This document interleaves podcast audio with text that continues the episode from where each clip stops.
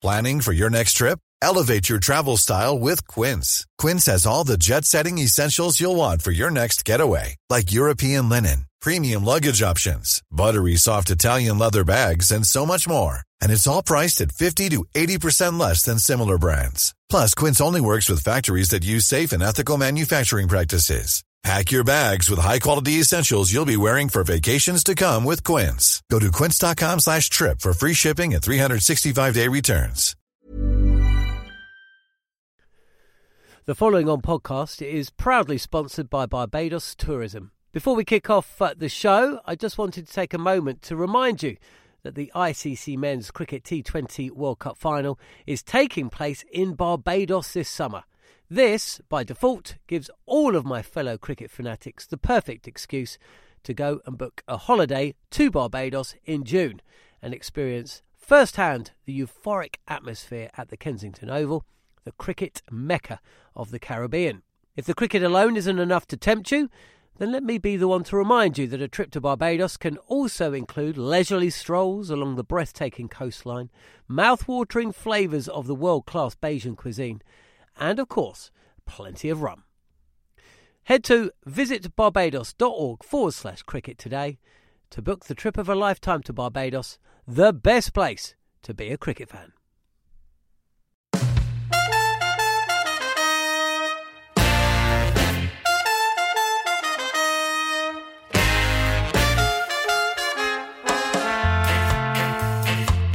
You're listening to Following On here on Talksport 2 with me, Neil Manthorp, and former England fast bowler Steve Harmison. So Jonny Bairstow admits he's unsure if he'll keep wicket for England in the five test series in India later this month. Can he and Ben Foakes fit into the same 11? We'll talk about that. Also, the T20 World Cup. England are grouped with Australia in the opening round. We'll have a look at uh, those four groups and pick out any possible upsets. And South Africa Test coach Shukri Conrad reflects on the shortest test match in history. The second test between South Africa and India was over in a total of just 107 overs at Newlands in Cape Town. Talksport's cricket editor Jon Norman reflects on the career of David Warner and who might replace him at the top of the order for Australia in test matches, that is. And finally, we'll be joined by new Lancashire head coach Dale Benkenstein. So, plenty to come over the next hour. You're listening to Following On. Let's begin then, Harmy, on a subject that we have spoken about last week and a couple of times before that. Uh, Jonny Bairstow saying that he hasn't spoken to anybody about what his role might be in India, whether he'll just bat or whether he'll keep wicket. And and it is an interesting question, isn't it? Whether Bairstow and Foakes can both fit into the same eleven, and ha- is it possible even that Foakes has been selected and might not keep? It's an interesting conundrum amongst many conundrums that uh, that we've we've uh, we're, about to face in a couple of weeks' time. Yeah, we're going to face some big conundrums when it comes to the, the spin bowling option. How they're going to utilize their bowling unit without the fifth bowler. The fifth bowler likely to be Joe Root. They've got stellar batting when it comes to this is the best batting unit they've got. How do they fit them in? Is there a, an argument for Root going to three with him being your best batter and being successful in, in India before? Um, all these conundrums are, especially from the batting department, is how can you get Jonny Bairstow into the team without him being wicketkeeper? And can you do that? And I'm not sure you can. So there's be some big calls, you know, whether it be Ollie Pope or one of the two openers. You know, Duckett's a, Duckett's a must because he's, he plays spin very, very well. Uh, Crawley had a brilliant Ashes, and it just looked as though Zak Crawley's eventually cementing himself as a, a mainstay in this in the team uh, on merit um, because of his performances in in in the big series and uh, against Australia. Then you've got Pope, who's been out for a long period of time. Where does Jonny Bairstow fit in? You've given Ben Foakes the the luxury of a, a central contract, which is basically saying we're going to you know, we, we believe that you are going to keep wicket for us over a period of time in the next 12 months. And that would suggest that it's going to be these five test matches. And unfortunately, you know, eight doesn't go into seven. And I think that is uh, the, the big talking point is where does Bairstow fit in? Me personally, I'd like Root to go up to number three because uh, he's our best player. And I think then you can fit Jonny in in the middle order. Um, but if if Ollie Pope stays at three and Root goes to four, then unfortunately it's either Bairstow or Foakes. And that again comes back to the preparation that I mentioned in the last couple of weeks is that if you aren't on the ground and then all of a sudden you put yourself under pressure because you start losing games and the batting order is not firing, the big temptation and the big call will be, well, we need more runs. So we'll drop Foakes and we'll play Bairstow. And for me, you've got to you've got to you've got to get away from reacting to that because I can see that happening. And you know, you've got to pick your best. You pick your best gloveman, and for me, the best gloveman would probably be Ben Foakes, but the best package will be always be the same argument. Will be Jonny Bairstow. Is Jonny Bairstow in a better position now to keep than what he was during the Ashes after having such a long time out? Is he fit enough physically to stand up for five Test matches? Is the body fit enough to do that as well as bat and you know potentially get hundreds? Um, these are questions that you know the, the time in Abu Dhabi and the short time in India is going to tell whether you know where we get to the first Test matches. But I can't wait to see what that first eleven is going to be because we only going to have four our four frontline bowlers because you know England want to have the luxury of that number seven being their batter wicketkeeper. All right. One thing that we haven't um, asked about this England team is whether they'll have the courage to do anything um, since um, the Ben Stokes, Brendon McCullum axis took charge. Um, they've they've never ever lacked for courage. Um, so I, just, this is a completely left field, silly question. But let's say they turn up in Hyderabad, Harmy, and um, from two days out, there's not a blade of grass on the wicket, and uh, when there's a when there's a, a slight um, puff of wind, there's a puff of dust as well coming up from the pitch before we've bowled a ball. So we're talking a lot about will England play a second spinner? Will they go in with four bowlers and Joe Root's the fifth bowler? But in days gone by, in the 70s and, and, and 80s even, India in those uh, conditions used to play three spinners. And in fact, a couple of years ago, in the last England tour, they played three spinners and one seamer. I mean, Sunil Gavaskar used to take the new ball for a couple of overs before the spinners got, got to work. So Jack Leach, Rehan Ahmed, do you think there's any possibility at all that England will say, okay, we may not be able to match you, but we'll try? If India go for the three spinner, Ashwin, Jadeja, and Akshar Patel, is that is that even even possible? I mean, we're talking extreme, right? They walk out there, not a blade on the grass, but it's going to turn from from before lunch on day one. I think Rohit Sharma's press conference in South Africa tells us that the next five Test matches are going to turn sideways off the off the back. And he had a great point, and he met it brilliantly, and he did. To be fair, and we'll come on to the South African series a little bit later in the show, but he's right. If you're going to play on green wickets and it's going to zip about a bit, don't complain when you come to India and it turns. So I think he more or less told the England captain in the England camp that you're coming to India for five Test matches and it's going to spin. I can see England playing two seamers, two spinners, and Joe as a third spin bowler. I think they'll rotate the two quick bowlers in in Anderson and and um, and Atkinson.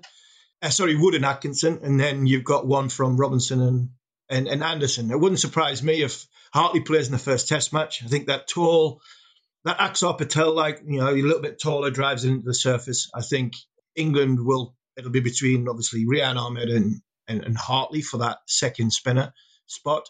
I don't have a problem with England playing Hartley and Leach. And people might say, well, you're playing two left arm spin bowlers. I think they're different. I think Hartley comes from a, a, a sort of higher release point, a bit like Akshar Patel. And that for me is, I don't have a problem with that. So I'm, I'm expecting if everybody's fit and everybody's firing and everybody's you know ready to go for that first test, I think it'd be Wood and Anderson and it'll be Hartley and, and Leach. That's probably the way I would go with what is in front of us, and then Leach, and then Joe would be our fifth bowler, stroke third spin bowler if it gets to that extreme. So I think England will play two seamers in in every test, and then they'll choose the second spin option according to a how people are performing, um, and b the surfaces that are you know they're put in front of England. But make no mistake, this is going to turn for five for five Test matches, and I think Rohit Sharma, just to give a little indication at the end of this African series, that that is going to happen. What about India? Um, it's really interesting. Uh, England's preparation taking place in Abu Dhabi. India's preparation is a T20 series against Afghanistan. And um, the the word in the Indian camp for for months now is uh, how Ajit Agarkar and his selection panel are going to break the news to Virat Kohli that uh, he's not going to feature in the T20 World Cup. But uh, the selectors have just recalled Virat Kohli and captain Rohit Sharma, as well as Akshar Patel, for that series, uh, a a T20 series against Afghanistan to prepare for a five five match Test series. It's fascinating, isn't it? But but then again, I suppose you know uh, that's the way of the modern Test game. Like for South Africa, Kagiso Rabada didn't play a first class game, let alone. I mean, didn't play a test match or, or even a single first class game for eight months before that first test against India. So, you know, the old notion of, of preparation is out the window, as Ben Stokes told you last week. Yeah, it is. Um, but it, at least they are preparing on surfaces which are very similar to what they potentially could be playing on. So, like I said, you know, last week when you talked about, about it, it's they're playing in their own back garden. They know these surfaces. They understand what the wickets are going to be like. They've just played a you know a short test series in in South Africa. I'm very intri- I was very intrigued to see Virat Kohli in that squad for the Afghanistan series. I thought he would be not so much left out or rested for you know potentially not playing in the World T20 because I, I, think it would be madness if you went into the World T20 without Rohit Sharma and, and, and Virat Kohli, the two of the you know two of the greatest players of that format um, that's ever been. And I still think there's miles in them to to get to Caribbean and, and, and America. So no surprise that they're back, but I thought they might have been rested and waited for the for, for England coming. But it's a tough series. We've seen how good Afghanistan played in, in the World Cup. That that's not a an easy easy contest between India and Afghanistan. So to see them playing was a little bit of a surprise. India have got a good side. India have got a really good side at home. I know there's been a lot talked about the preparation. England could have gone to India for six weeks and prepared the best possible and still come on the losing side if things don't go right for them, i.e., tosses and little bits of DRS. Because DRS will come in massively in this series. Because when spin is in, in play, you know, DRS becomes even more. And, and if you get the rub of the green with an umpire's call, especially for somebody like Joe Root or Ben Stokes, and they get it on their side, and all of a sudden, you know, you, you make here when things do go your way. So England need all that to go their, their favour you look down the list of players that are playing for India and the, what potentially could be their team. They've got some headaches in the middle. You know, who bats in that in that middle order? But I think when you look at the the, the side of whether the player, be interesting to see what seam seam options they've got. But when you look at Jadeja, Ashwin, potentially Akshar Patel, you've got Bumrah, Shami, who is one of the probably the best seamers in the world at this moment in time. They've got a very very strong bowling unit to back up their batting. Okay, as I promised in the intro, let's have a very quick look at uh, the T20 groupings um, for the T20 World Cup. Uh, lots to look forward to, particularly Pakistan facing India in New York on June the 9th. That's going to be absolutely massive. But uh, look, the top two seeds in the four groups, and it's five groups, uh, sorry, five teams in each group. So Group A, India, Pakistan. Ireland, Canada, USA. No surprises there, I don't think. England and Australia in Group B with Namibia, Scotland, and Oman. I'd be very surprised if there's any upsets there. New Zealand, West Indies, and Afghanistan. Hmm. I think Afghanistan, if they get on a couple of low, slow turners, we can play four spinners. I think they might upset the West Indies. I think I can see the West Indies maybe having another disappointing home World Cup. But the obvious upset is clearly going to be the casualty of South Africa in Group D because they're paired with Sri Lanka and Bangladesh and the Netherlands, who they always lose to in World Cups. So South Africa are going out early. yeah, look, that's there was no obviously there was no uh, there's never been any hiding that India in world tournaments India will always play Pakistan. If they can't play them bilaterally, we'll make sure by hook or by crook we'll get at least two games out of them in a tournament base, which would be the definitely a group game and then potentially a semi-final or a final if if that gets if they both get through and do well. So there's no surprise there. England have got a good group. That's a good group. I'm pleased for Scotland. Scotland are going to get two two big hitting nations in England and, and obviously Australia. And you look at you look at the at the rest and you think, yeah, you know what, South Africa could get knocked out. I don't see the West Indies getting knocked out. I could, I could be a million mile wrong, and I, I never want to back in knockout competitions, especially with their record. against the Black Caps. But New Zealand could be a casualty in that group if because the West Indies at home just hit sixes. And if the, t- the team, the T20 team that turned up against England, turn up for the World Cup, they're just going to hit sixes. So even if you know the, Afghanistan turn up with three spinners, four spinners, and it turns, these lads hit it miles out of the park. So that could be the you know the element of New Zealand might just fall short in that in that group. But I think it's going to be a good tournament. Pleased to see a lot of emerging nations in there, and the way it's the way it's, it's gone, it doesn't seem to be a, a massively long tournament, and the top eight teams will be you know who we'd we'd expect. You know whether it be. I think South Africa should have enough to get through their group, and it'll be intriguing because I think Afghanistan are a very, very good T20 side. And if it's not New Zealand, it might be what you say. The West Indies might just fall fall off. But you know, the six hitting the six hitting competition that the West Indies have in at home, I'm going to fancy the West Indies. So it might be the Black Caps that miss out on Super Eight. Not, and that doesn't happen very often.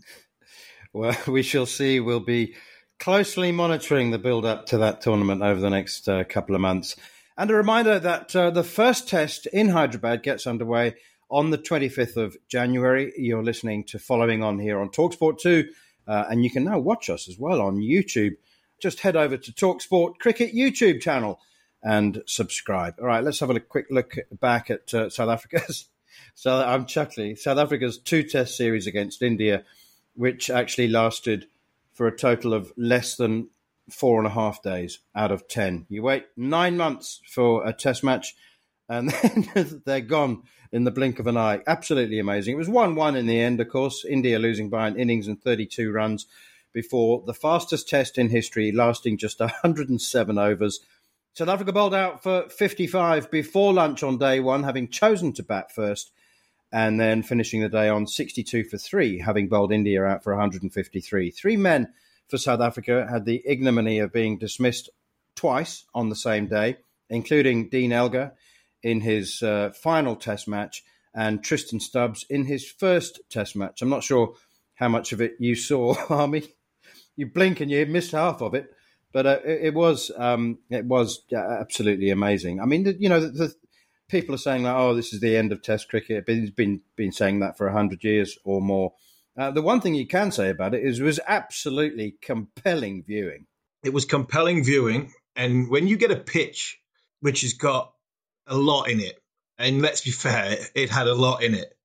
You've still got to bowl well on it, right? You can, and sometimes you can, sometimes as a bowler, you can actually go for 400 because you think, right, I've got to bowl wicket taking bowls, you know, and you end up being over pitch or you bowl too short and you get whacked and then the confidence goes. What I can say is that we had two bowling attacks who exploited the conditions unbelievably well. You know, Rabada was breathtaking, you know, the, the whole lot every single bowler that was on show was unbelievable. And it just looked as though it was an absolute nightmare to get in on. Once you got in, not many people got in. You know, Virat Kohli got a few. You know, Adrian Markram got a, a brilliant hundred. But once a bowler got tied you down in and around that off stump, it just had no, you had nowhere to go. It was a bit like what you know Chester-le-Street at Durham. The wicket was like during the early part of my career in the sort of late 90s, 90, 95 to, to sort of 99, where you land a ball in the right area. And I mean, it could hit the bottom of the stumps, it could hit the top of the stumps, it could hit the batter on the shoulder, the head, or whatever. And when you're standing there as a batter and you've got no idea where it's going, off a good length, in a consistent good length, it is it must be an absolute nightmare to face. So yes, the wickets weren't the greatest. Still got to bowl well on them. And thought both teams bowled unbelievably well on them. So fair play to Adrian Markram, who got an unbelievable 100. And Mohammad Siraj actually said afterwards that uh, that he made the mistake at Centurion in the first Test match of trying too hard because they were really helpful conditions. The seamers were getting lots of pace and bounce and movement, and uh, he was trying to bowl wicket-taking balls all the time. And uh, at Newlands, he just thought, I let the pitch do the work. And he just bowled nine overs with the new ball straight through, finished with six for 15.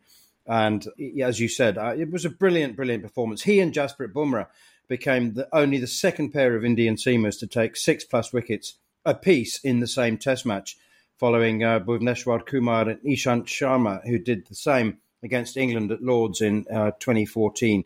But um, we'll come back to that in a second. Shukri Conrad is a South African Test coach, and uh, this was him having a chat after the game. I love how everybody outside of South Africa have become experts on South African cricket. Our hands been forced. I think everybody understands that the SA20 league has to happen. Somebody got it wrong with the scheduling, and this is why we find ourselves in. The, But SA20 has to happen because it is the lifeblood, and it's going to be the lifeblood of, of South African cricket. If it doesn't happen, we won't have Test cricket anyway. So it's unfortunate that it is the way it is, but we all saw the, the value of the league last year, and, I, and I've said it from day one that we've got to find a way to coexist with the league. We've got to coexist with leagues around the world to ensure the, the sustainability. And, and yeah, maybe their powers higher up that also need to start taking a few stances on, in terms of where Test cricket sit for nations outside of, shall we say, the big three. What are your plans with the, for the squad? Are you going to get, get the, the squad for New Zealand? Are you going to have a, a sort of a hit out here before you go, or when do you leave? Um, what, what are your plans? Yeah, so so what we've done is I, I pretty much used the A side tour against the West Indies A as, as part of that prep. We're going to be leaving for New Zealand a few days earlier so that we can prepare there. Yeah, so I think we leave around the 19th with the first test only on the 5th of Feb, so it gives us a bit of time to, to prepare in Christchurch. Yeah, I think we're gonna we might have to pra- practice a lot of our Mankading skills.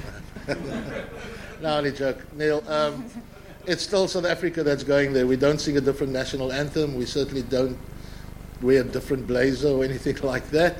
It is South Africa, and we're going to give it our, our best shot. I hate the fact that South Africa go as underdogs because I don't think we ever should be underdogs in anything we do. But we do go as underdogs. Let's not fool ourselves. And anything we come back with, whether it is a draw, if we sneak a win, um, that's that's going to be massive for us. Um, and it's going to be great for a lot of uh, uh, cricketers who, who, go out there for the first time. Um, who knows? Uh, and I think that's going to be uh, our little throwaway line. Who knows? Eh? That's South Africa's Test coach Shukri Conrad, who's um, been spending a lot of time over the last three or four months cobbling together this makeshift team that it, uh, he's going to take down to New Zealand for two more Test matches down there. Uh, he's very honest. You know, if we come back with anything, he said, we'll have done well, whether we can nick a draw. But yeah, uh, uh, Heinrich Klaasen has just retired from Test cricket as well, Harmy. And, uh, you know, the, South Africa's next assignment after New Zealand is two Test matches in the Caribbean in August, which is during the 100. Now, it, we talk about players can earn 10 times as much playing T20 cricket as they can playing uh, Test match cricket. But in this case, it's exactly exactly right because a two Test tour for South Africa uh, earns about two hundred and fifty thousand rand. He, Klaasen will make over hundred thousand pounds in the hundred, which is two and a half million. So it's exactly ten times as much. As I as I said to you many times, the first recorded talk and conversations and media about Test cricket dying was was in 1911. So I know that this is different, and and there are and there wasn't T Twenty cricket around 110 years ago, but it is a serious, really serious situation, isn't it? And it, Test cricket will become marginalised to the point of inconsequence. Yeah, and, and like we said last week, there's a roadmap ahead, and the bumps in the road are getting more and more difficult to get over, and it all comes down to finance.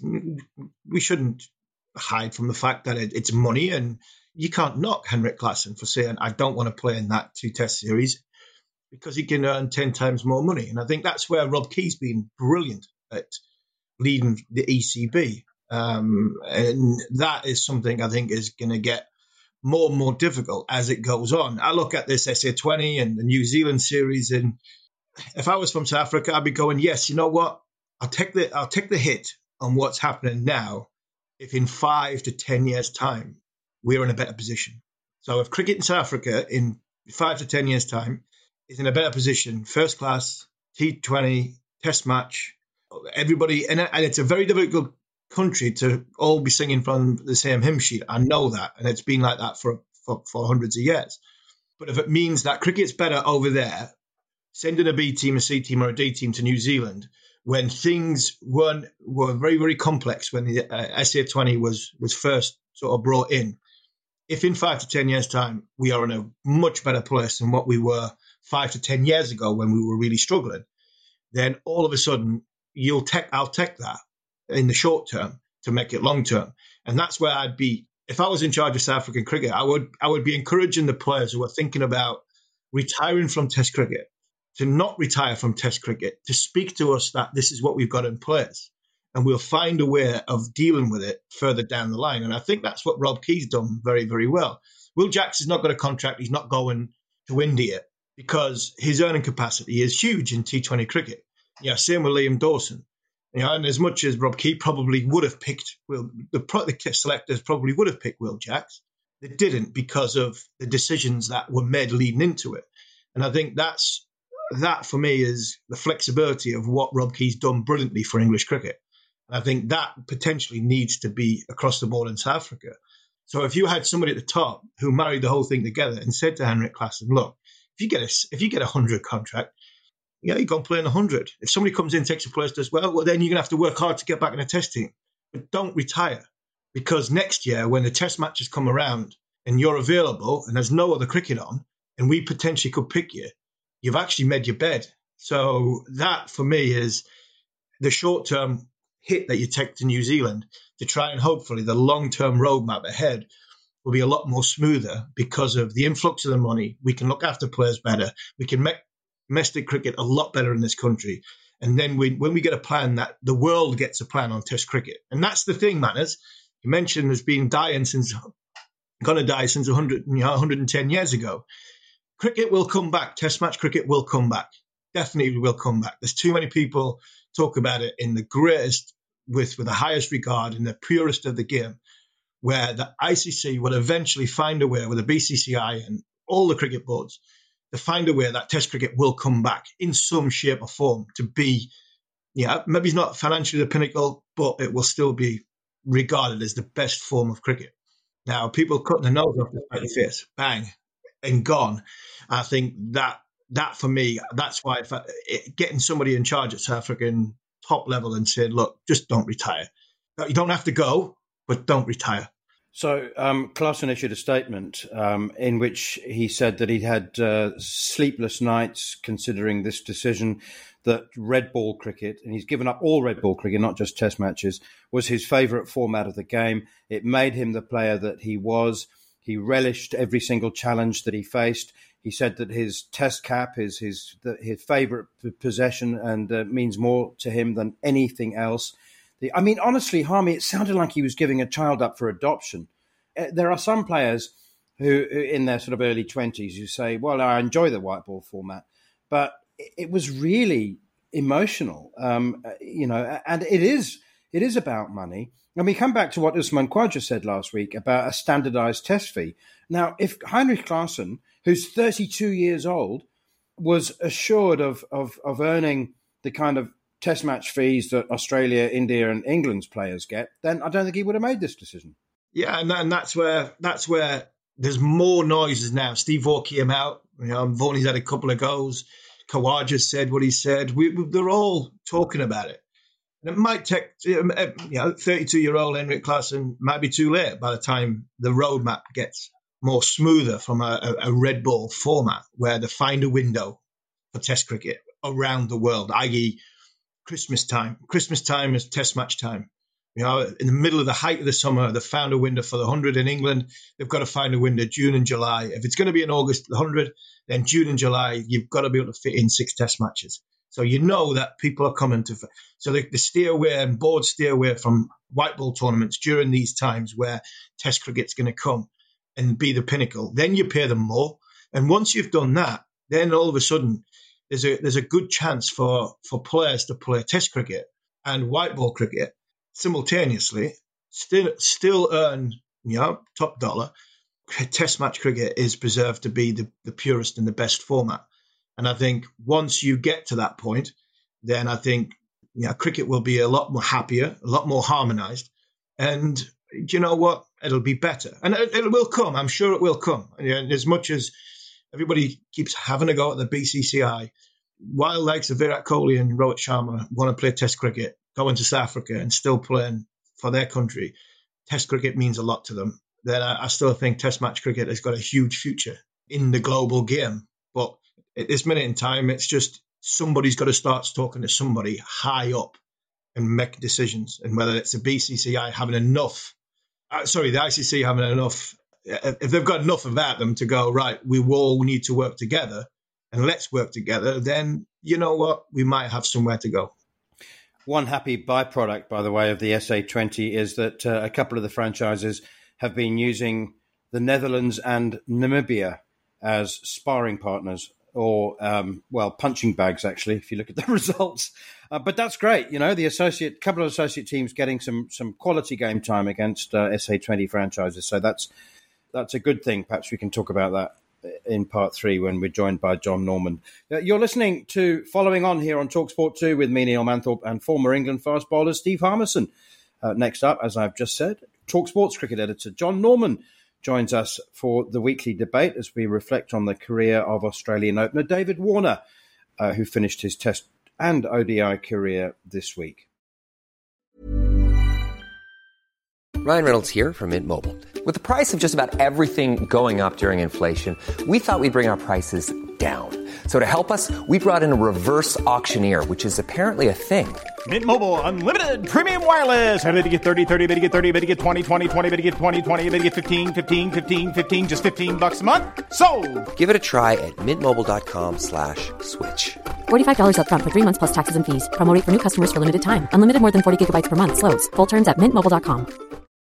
Millions of people have lost weight with personalized plans from Noom, like Evan, who can't stand salads and still lost 50 pounds. Salads generally for most people are the easy button, right? For me, that wasn't an option. I never really was a salad guy. That's just not who I am. But Noom worked for me. Get your personalized plan today at Noom.com. Real Noom user compensated to provide their story. In four weeks, the typical Noom user can expect to lose one to two pounds per week. Individual results may vary. The following on podcast is proudly sponsored by Barbados Tourism. If your passion for travel is on par with your passion for cricket, then I have some excellent news. The ICC Men's Cricket T20 World Cup final is being hosted in Barbados this June, which makes it the perfect destination for your summer holidays this year. To make the most of your trip, you can also experience eight matches from the series in Barbados, including England against Scotland and England against Australia. In under a month's time, you could be spending your days exploring the vibrant streets of Bridgetown, drinking rum in the sunshine, and experiencing exotic Bajan delicacies in the culinary capital of the Caribbean. There truly is something for everyone. There's no need to wait a second longer. Head to visitbarbados.org forward slash cricket today to book the trip of a lifetime to Barbados. Truly the best place to be a cricket fan.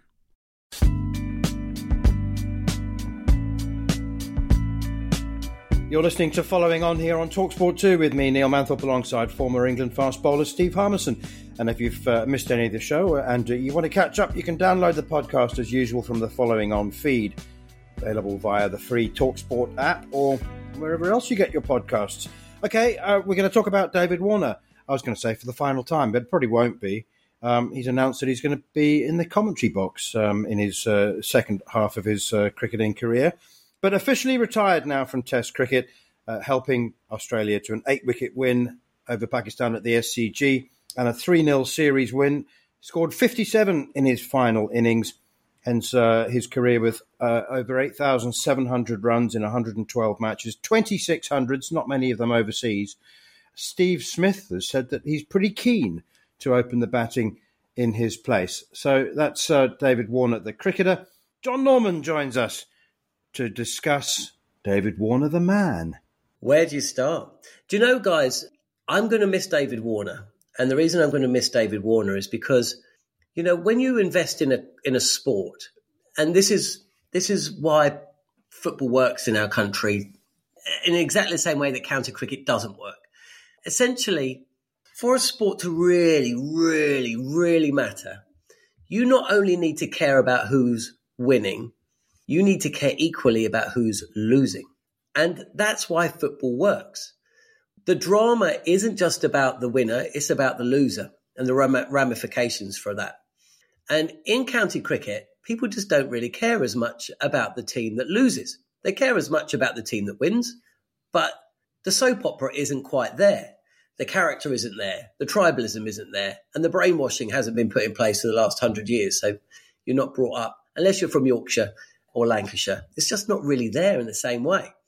But it is in the, it is there in the same way when it comes to the Ashes. And it is there when it comes to international cricket. And for me, the retirement of David Warner robs the game of the last true pantomime villain. When we grew up, every single nation, apart from New Zealand probably, had the villain. We all look back at the West Indies, right, as this great time. But boy, oh boy, they had so many villains. Viv Richards running down the wicket and getting Rob Bailey caught behind and ending his career. The West Indies fast bowlers bouncing our tail enders. They were villains. And it meant that when we beat them, it mattered and it meant so much more. And Australia has always had villains Ricky Ponting, Matthew Hayden, Glenn McGrath, and David Warner. And now David Warner's gone. I'm going to ask you this question. Now everybody seems to get on so well. Everybody plays in the IPL or these T20 tournaments. It's big smiles all round, guard of honor, everybody, you know, celebrating Christmas together, it seems. Where have the villains gone? When you look around the world game and when you see England going up against them, when you're celebrating England's successes, where are the people that you're equally celebrating them losing in the way that we used to with David Warner? And I can't think of any. Harmy, before you answer, I just want to say I, I know of at least three cricketers who now make their living post retirement from giving talks about just how nasty David Warner was for years and years. And the first thing that crosses my mind, Jon, when you said, refer to pantomime villain, villains, is that they're funny and they're largely harmless. And, and, this is a question, it's not a statement. But my experience is that from year after year after year, David Warner was meticulous in his planning and the level of cynicism and downright viciousness for year after year after year. Personal attacks, deep, deep personal attacks. And what I also learned through the course of uh, the last five or six years is that he was put up to it by other players who said, Yeah, go for it. They referred to him as the attack dog. And I know that we time heals everything, but I think it'll take a few years for quite a lot of people who played against David Warner to even think of him as a pantomime villain. I hear where you're coming from. I think that he, the David Warner attack dog was especially evident against South Africa. But you know what? Shane Warne, Daryl Cullinan, that was pretty uh, pretty intense out there, wasn't it? You know, it was, there's been a lot of back and forth between South Africa and, and Australia over the years. Uh, one of my favourite stories is about Brian, Mc, Brian McMillan borrowing uh, a Kalashnikov and kicking down a door and pretending to run into the Australian dressing room and shoot them all. Look, I'm not defending David Warner. It's true to say that we watch a lot of cricket, and at times we don't dial it in, but we struggle to care quite as much as we should. And that comes with just watching a lot of the of the sport. But I always said to myself, the moment that I don't celebrate David Warner's wicket with that kind of feeling that I used to celebrate uh, wickets when I was a child watching cricket, that was a day for me to pack it in.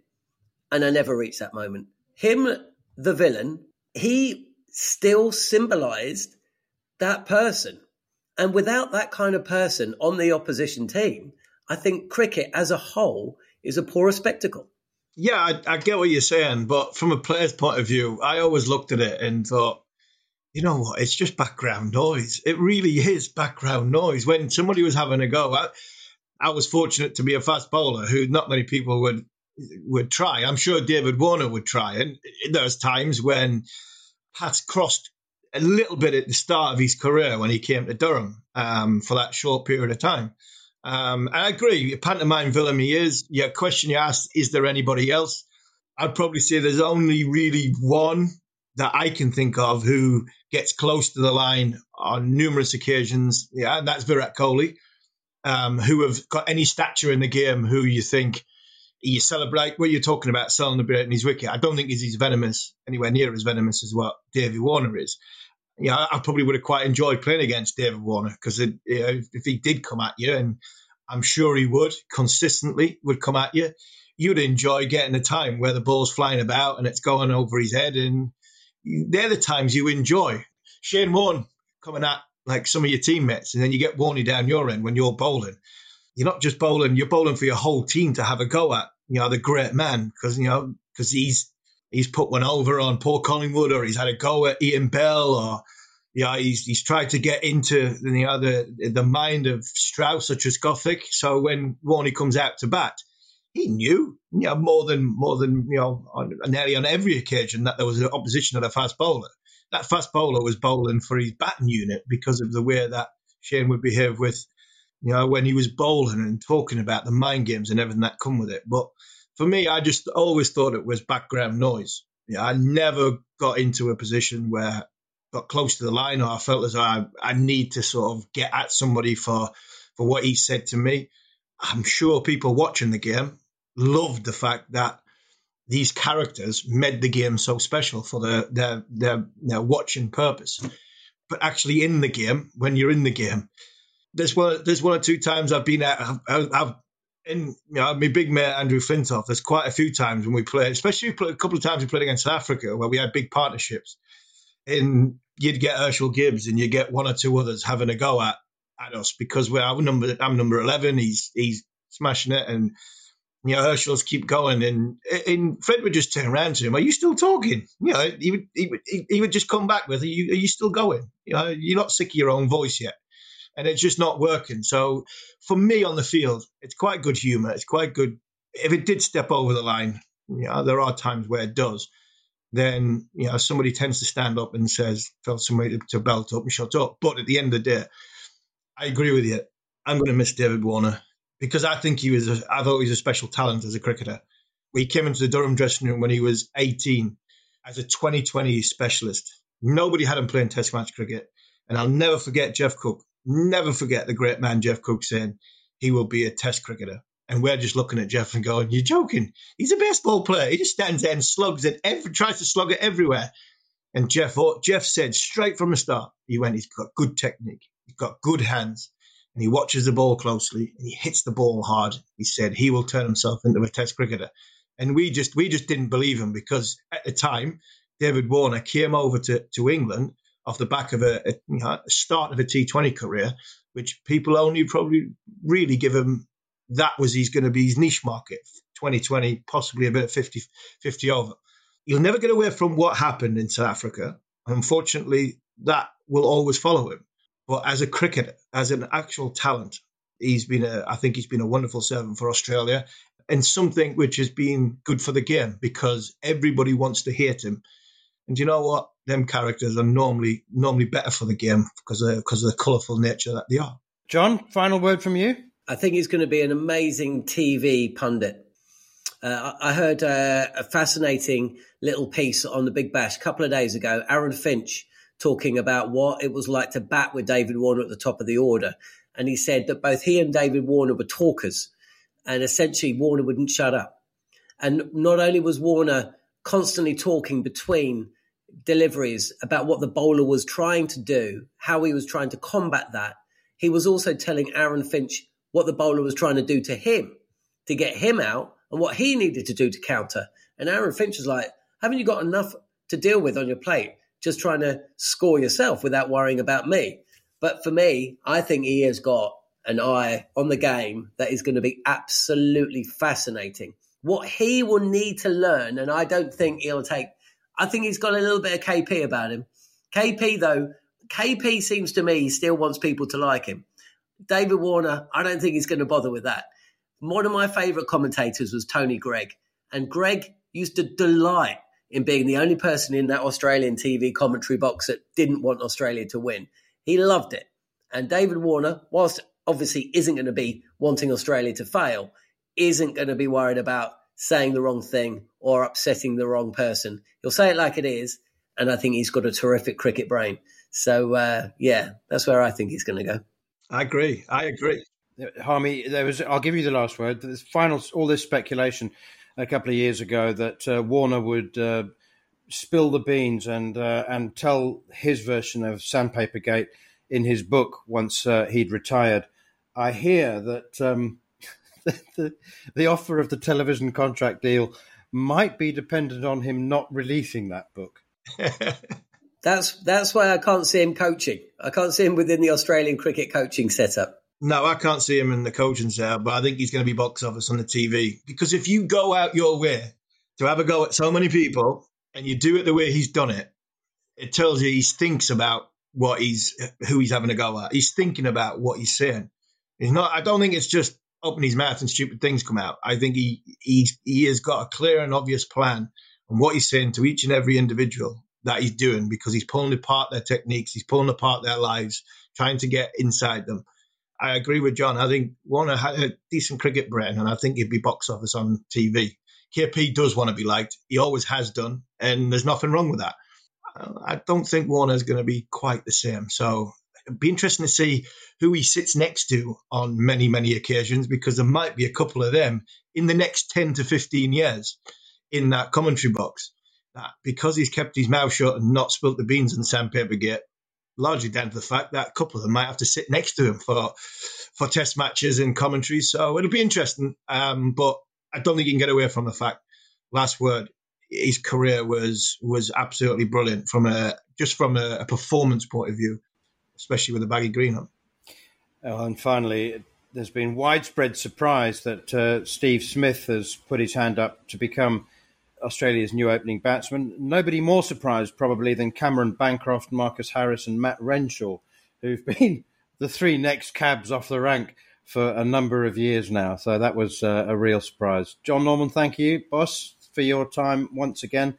That was, uh, for those of you who don't know, and that won't be very many of you, uh, Talk Sports cricket editor Jon Norman and he'll be back next week uh, for uh, another weekly debate. Um, but for now, you're listening to Following On here on Talksport 2 with me, Neil Manthorp, and former England fast bowler Steve Harmison. And don't forget, you can now watch us on YouTube.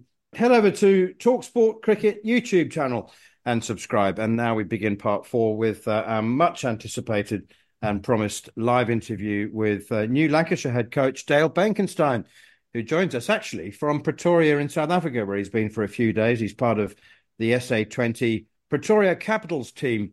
Benki, thanks so much for your time. It looks like you've caught a bit of sun. thanks, Nez. Yeah, we've been straight into it here.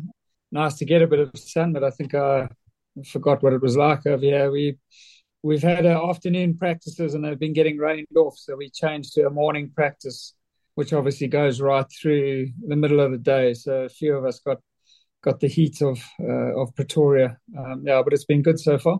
And Benki, you, you know, well, big news in the in the latter part of the, the summer, the early part of the winter was uh, you moving to Lancashire and going in as head coach. First of all, how did that come about, and you excited for the challenge?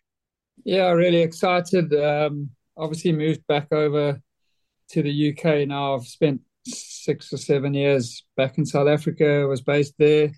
My kids are sort of moving more over to this side of uh, the England side of the world, and um, yeah, I felt like I wanted a bit more of a challenge and, and wanted to see uh, and was interested in getting back into English cricket.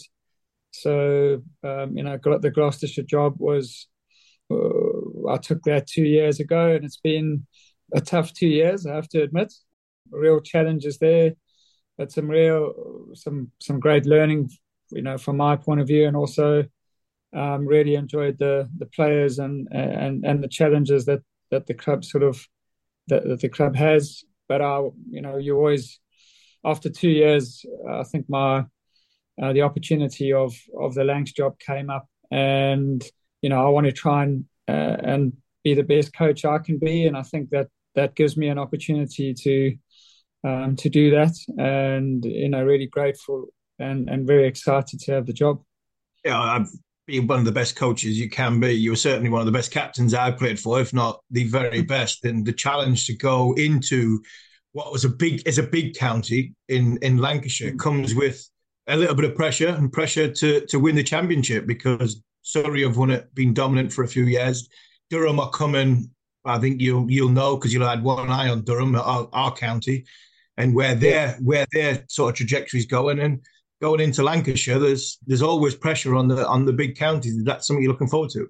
Yeah, I think that that's exactly it. I think, um, as you know, we were uh, as as players. That's where we were uh, with Durham, and and um, I'm quite used to used to that pressure, and, and, and look forward to trying to get the team to um, you know to win the championship. I think that would be would be the goal. I think there are again challenges. I think every every team you have your challenges with players like um, Dane Vilas uh, finishing off. He's been fantastic leader, and uh, so to fill his shoes will be be tough. But there's some some really good talent uh, up north there, and um, and I think that's what I've always enjoyed as a as a captain and as a coach is you know keeping that blend of of youth and also experience in a team, but as a coach bringing through and seeing that young talent um, getting to their best and also trying to get those players to play for England. Or it seems like now it's almost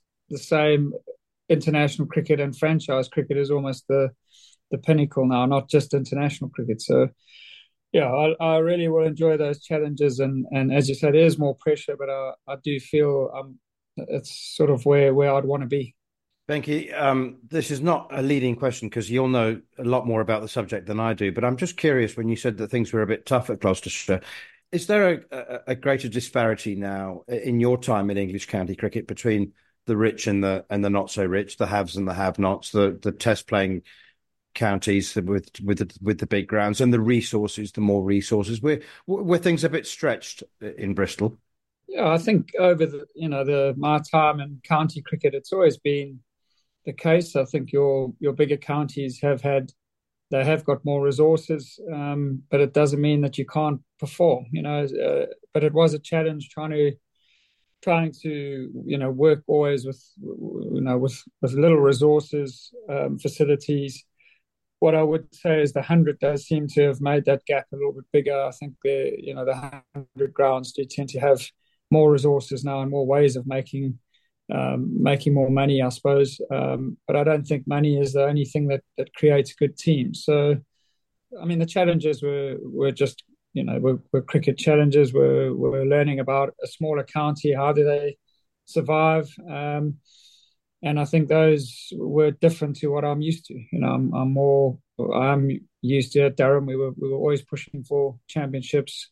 At um, Hampshire, I moved straight into the Hampshire job after playing, and just you know, getting them up was the first thing, and then you know, they they a team and a club now that are are really searching for that that championship as well. So yeah, it was just slightly different.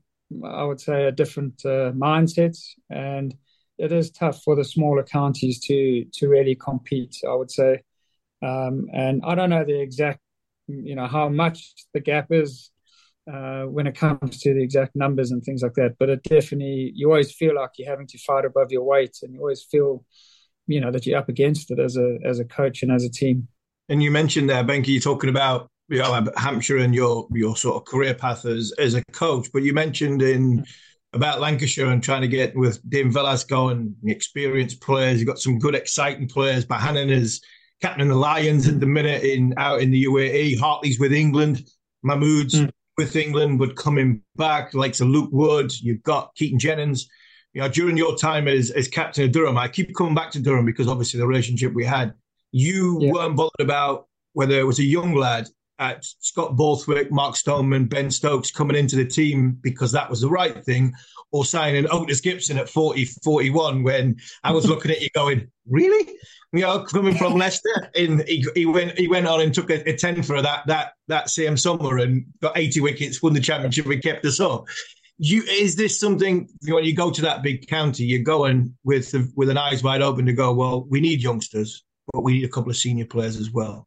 Yeah, you do. You have. I think they have got a have got a good um, group of senior players there. And what I what I enjoy is there's if everyone's fit, there, there's a really strong bowling attack. And I think in English cricket, if you want to challenge for the the championship, you need you need to have have a good bowling attack and and and a bit of depth in that bowling attack. So I think there's a nice blend there already, and obviously we've uh, just signed Nathan Lyon as well, and you can't really get much more experience uh, from a spinning point of view as him, and and I think he will bring bring a load of experience just to the team. So, you know, I think there's that good experience, and then there are a few youngsters that I don't know that well, but I've seen them and and, am aware of them.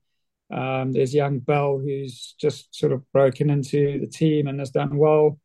Hurst is another young youngster, um, and Balderson has been playing quite a bit. I think he captained England under 19s as well. Um, so there's there's some exciting young players as well. One in particular that I think you would enjoy is a signing from Worcester, uh, Mitch Stanley. Uh, yeah. I've seen him bowl a few rockets, so that always excites me. Probably more when I was a captain, I suppose. But um, but he, um, it's just great to have that to to be able to work with, and yeah, I love seeing young talent. I think you know it is something that I that that um, that we enjoyed. You know, seeing your Stokeses and and Borthwicks and uh, Stonemans, Woody coming through and and doing what they've done has has been you know it gives you a lot of a lot of pleasure having played with them and also sort of nurtured them through their their younger um, uh, time of their careers. And you, you mentioned there, you mentioned Nathan Lyon, and it, there's going to be a, a, talking point because Tom Hartley's gone with England. How do you get the balance of playing a future England bowler, left arm spin bowler, to play either with or potentially not play yeah.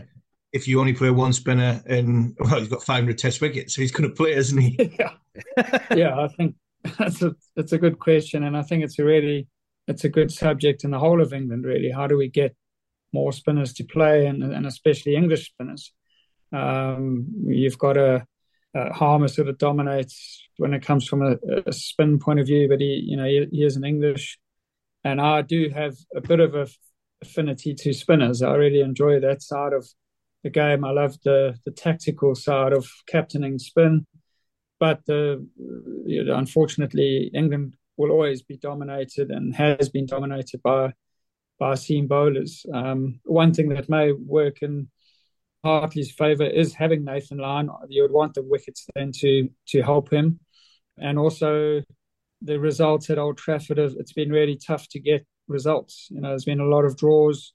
Um, the wicket is very good, so there, you know, there may be a need to have have more than one spinner. And the other, the other way of him getting in the team, as we all know these days, is spinners have got to bat, and the the better he has improved, his batting is improving.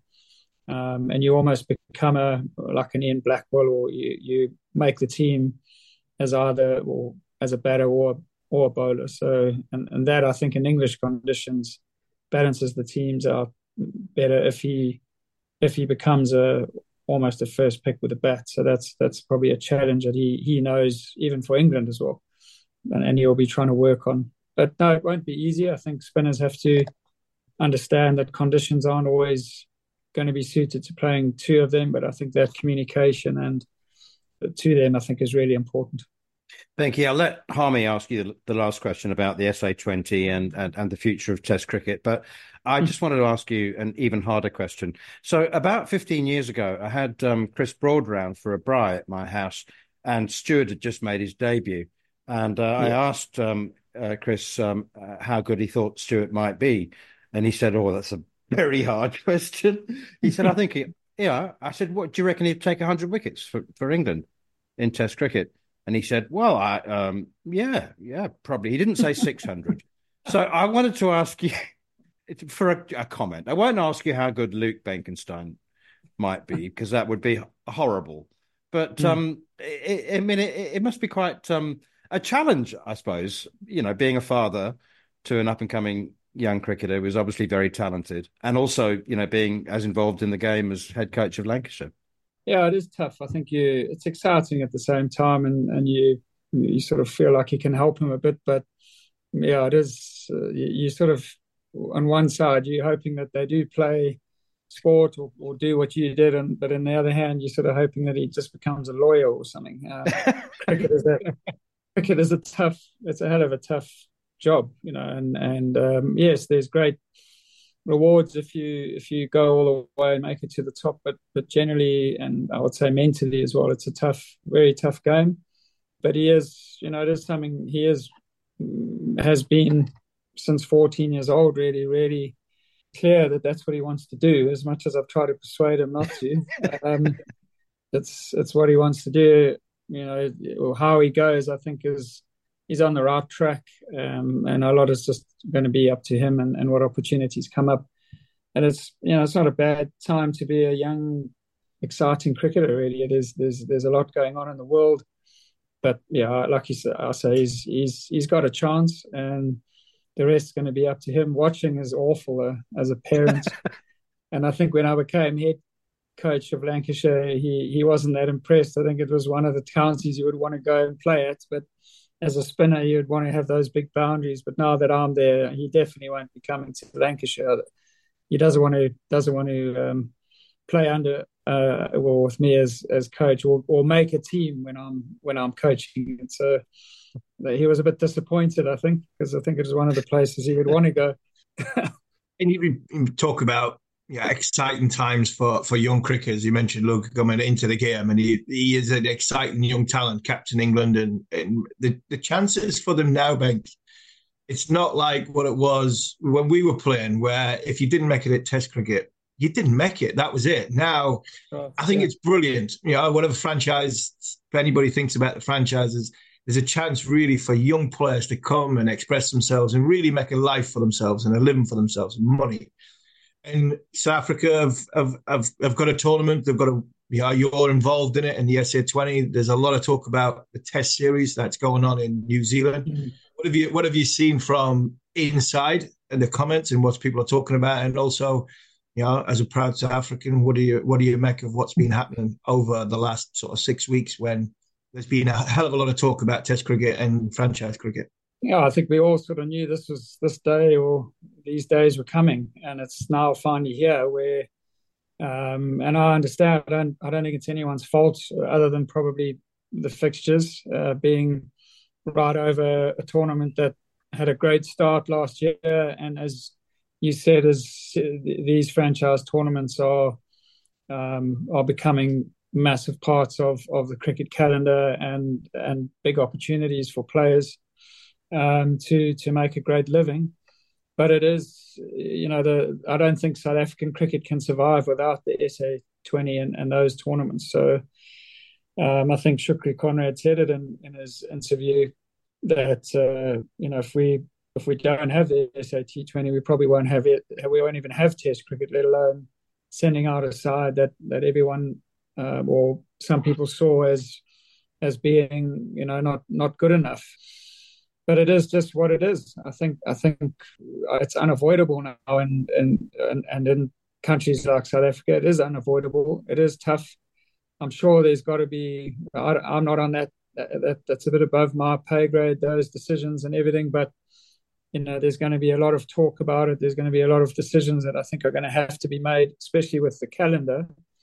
Um, and also how many there's just not enough days in, in the year now to play Test cricket and T20 internationals and ODIs and have all these franchises. So I think something's going to going to have to give, and I think it's days or moments like this that makes everyone realise that this isn't really how we want cricket to go. We, we want the best players to be to be playing against each other, and we, and um, that is going to take a bit of organising with the, with with the calendar. I think. Benki, thanks so much for your time. Enjoy your um, month in the sun, and um, good luck in returning to Manchester in uh, the middle of February. Um, thank you. It's been fantastic uh, to talk to you. Pleasure. And the Pretoria Capitals were the best team last year, so you you ought to go on and win it this year. Uh, thanks. I'm looking forward to it.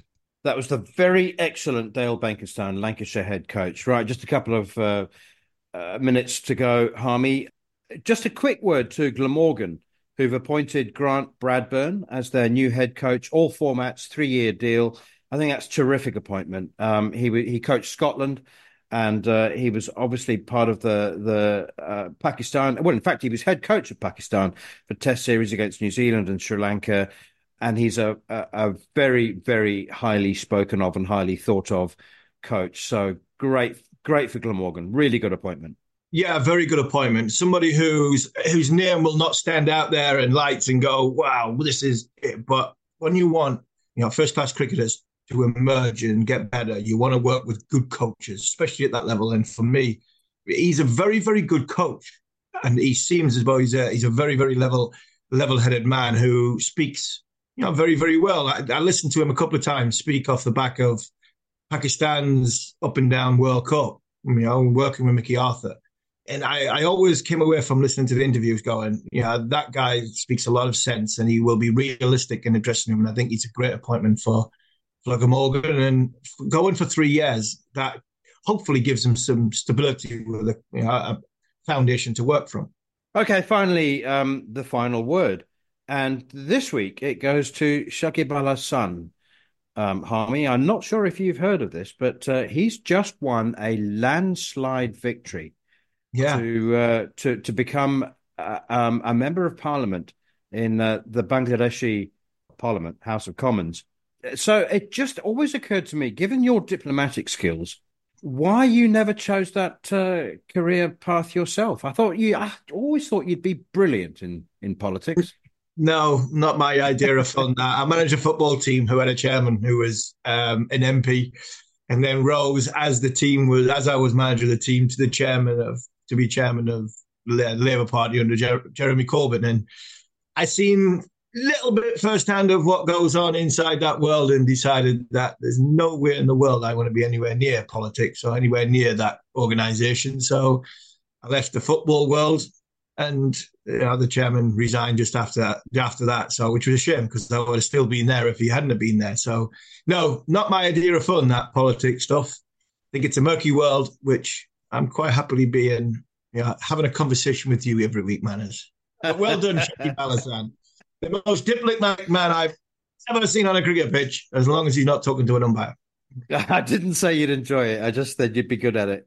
Right, two weeks till we're in Hyderabad. You've been listening to Following On here on Talksport 2 with me, Neil Manthorp, alongside the one and only Steve Harmison. And if you've missed any of the show or you want to catch up, don't forget, download the podcast from the Following On feed uh, available on the free Talksport app. We'll be back at the same time next week to look ahead in more detail to England's Test series in India. But for now, you've been listening to Following On. The following on podcast is proudly sponsored by Barbados Tourism, and this is your gentle reminder that Barbados is the best place to be a cricket fan. With eight matches from the ICC Men's T20 Cricket World Cup Series taking place in Barbados this summer, including the final, you can experience the summer of a lifetime by booking today. Aside from immersing in world class cricket in the sunshine, Barbados is the dream destination for all travel enthusiasts. It is where adventure meets paradise, the culinary capital of the Caribbean, and better still, the birthplace of rum. If you're keen to unite with cricket fans across the globe for what is set to be an unforgettable summer, then head to visitbarbados.org forward slash cricket today.